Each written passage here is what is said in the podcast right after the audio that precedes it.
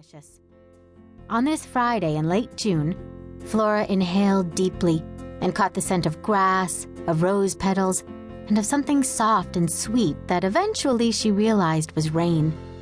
It had rained the night before, the trees were vaguely drippy, and it looked like it would probably rain again later that day. Flora didn't care. She liked rain. Ruby, called Min from the other side of the door. Please get a move.